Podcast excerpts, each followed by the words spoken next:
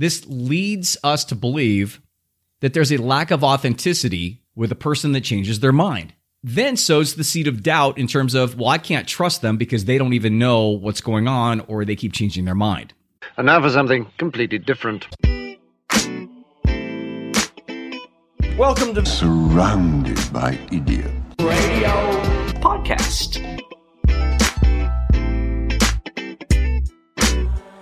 From the javabud.com studios in beautiful Scottsdale, Arizona, United States of America, the now world leader in coronavirus cases. This is the Surrounded by Idiots radio podcast. I'm Tony Dufresne, PhD. Welcome in. I hope you are safe. This show is about changing minds, and it's more about the seeds of doubt that are being sown into the scientific process of trying to figure this whole thing out. And it's a huge problem and it's creating a lot of divisiveness. And given the fact that you're listening to this, more than likely you kind of get this or you understand the process of figuring stuff out from a scientific perspective, which is called the scientific method. Now the problem is is that over the years we've been sort of manipulated or pointed into a direction from a political standpoint to where if somebody changes their mind on something, it means they're wishy washy or they're indecisive or you can't trust them. It's a trust thing, it's a belief thing. And that flows perfectly into the situation that we have right now because we have a novel virus, which means it's brand new, although it's a part of the SARS strain, which has been around for quite some time. In trying to figure out what it is and how to deal with it, you have to go through the scientific method. Now, with this method, as you in the research or science or medical community know, there's a lot of guessing at the beginning and there's a lot of assumptions and there's a hypothesis that you go through. Basically, the scientific method has been around since like the 1600s and it's the way science works and it's the way you figure out certain things in regards to you know, how viruses work and then how to deal with them. It's extremely complicated and there are so many variables to deal with. And it all comes from an initial guess at first. And then you research around the guess and then you create studies around that and then you look at the conclusions and then you try to replicate the conclusions which means you have you try to do the research a number of times to get the same result. So then you say okay well then this seems to work. That's the scientific method. Now in the method itself there's a lot of hypothesis modification or in general terms changing your mind and it's the fact that this new virus has a lot of different quirks to it that the scientific community doesn't know how to work with yet has resulted in a lot of mind changing or directive changing as we've gone through this. And if you remember, towards the very beginning of this, the WHO, the World Health Organization, indicated that you may not have to wear masks if you aren't symptomatic. Well, this is before they learned a lot. And the fact that it is now airborne and you can be asymptomatic, which means you don't have to show any symptoms of being sick, and you can still get people sick. And the scientists are scrambling, and there's so many of them trying to figure this out, and they're going through the scientific process. Can you see how this is being used politically to create a lot of doubt, to get people to believe, to support their position, to keep them in power? Because over the years, and not just in the United States, but worldwide in a lot of different cultures, We've been conditioned to hold politicians and corporate executives and other leaders accountable for their, and here it is, consistency of positions. I mean, in political debates, candidates will often point out that the rival has changed their mind on a particular subject over the years. And because of our basic animal binary black and white type of thinking or zero sum or either or thinking that a lot of people still operate in all the time, this leads us to believe that there's a lack of authenticity with a person that changes their mind. Then sows the seed of doubt in terms of, well, I can't trust them because they don't even know what's going on or they keep changing their mind. So this brings up a great example that I have from one of my favorite shows in the world, Parks and Recreation, and it has to do with Leslie Knope. She's the main character, and she is the deputy director of the Parks Department in Pawnee, Indiana, a little town. She's also a councilwoman, and she was at a council meeting and somebody came in and indicated to her that somebody in her Parks and Rec department tweeted out a very not safe for work or a very inappropriate tweet for the Parks department. So her initial reaction, sitting around the table with the rest of the councilmen, well, it was probably just a bored teen that hacked into the system and threw that out there. Well, then she went back to the office and did a little bit of research and realized it was actually Donna's tweet. Donna's one of the workers in the department, and it was meant for her private Twitter account, but she forgot to log out of the Parks and Rec account.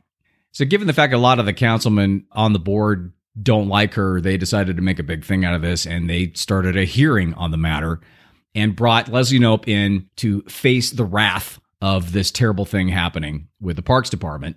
So she went in and she testified in front of the council that it was actually a tweet from one of her workers that mistakenly didn't log out of the account. And they immediately accused Leslie of being a flip flopper and someone who could not be trusted. So Leslie indicated that she changed her mind because of new information. Just like when she was a kid, she believed chocolate milk came from brown cows, but then she flip flopped when her mom told her it was from chocolate syrup.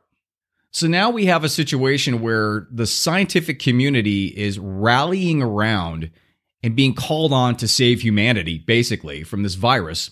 But it's being politically doubted and scrutinized because a lot of people still operate in a very binary, straight line way A to B to C to D. There's not a lot of dimension to their thinking, and they're very easily manipulated. And when that happens, and when you train a mind that way, the only way the mind is okay with anything is if it has answers. It needs answers, like right now. And especially with something with so much fear and so much death associated with it, which is the virus. And this leads to the binary thinking or that fearful person into instant doubt about expertise when they keep changing their mind. Well, this in turn pushes the person who needs an answer to cling to a piece of data or information that's been thrown out there from a political position as the true fact, even though as the research conclusions go on, it's not fact at all. There's no basis of truth in it whatsoever. And of course, the political motivation is to keep people all grouped together. It's for power.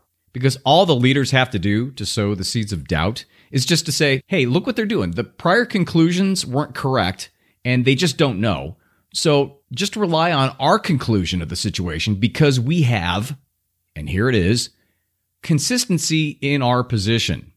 And what happens? The binary thinkers totally buy into that because it provides an answer and an outlet to project the fear and anxiety during this particular situation. And that's why using Kung flu or the Wuhan flu is very powerful in this with certain people because it creates an enemy. It creates a place where you can project all of that fear and that anger and that frustration about your life being turned upside down. It projects it on that. It projects it on them. It makes an us versus them situation. And of course, we all know here that that's nonsense. And it's not about that. It's about trusting in the scientific method to peel back the layers of the onion as we go through this, revealing more and more information. And when more and more information comes in in regards to, oh, it's chocolate syrup that makes the chocolate milk, then you need to change your directive. You need to change your mind, which leads to different actions in order to get to where you want to go. Sadly, the scientific method doesn't work for the political leadership. So, what they're going to do is they're going to bash it in terms of its inconsistency at every turn. And that's exactly what's happening now. And it's creating so many problems and so much divisiveness. I wanted to find a parable or a verse to show the power of changing your mind. And interestingly enough, I have a Bible verse for you. This is from Matthew 21, and it's Jesus talking to a horde of people that are having a problem because he just said prostitutes and tax collectors around him that want to have their sins forgiven can do so. So he said, Okay, everybody, sit down. I got a little story for you. Once upon a time, there was a man who had two sons. And he went to the first son and he said, Son, go and work in the vineyard. I will not, said the son. But later, he actually changed his mind and he went out there and he started working. Then the father went to the other son and said the same thing. The other son answered, Okay, I will. Let's do it. But he did not go. So then Jesus turns to the horde of binary thinking people and he said, All right, which of the two sons did what his father wanted? And the group said, Well, the first. So then Jesus nodded, Yeah, exactly. And he said, Truly I tell you, the tax collectors and the prostitutes are entering the kingdom of God ahead of you. For John came to you to show you the way of righteousness, and you did not believe him. But the tax collectors and the prostitutes did.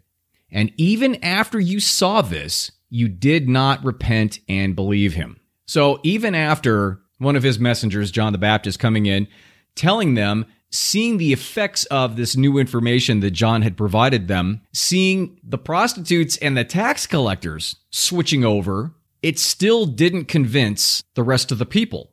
Even with all this new information, they didn't change their mind. And he basically said, You have a perfect example of the prostitutes and the tax collectors changing their mind, changing their life.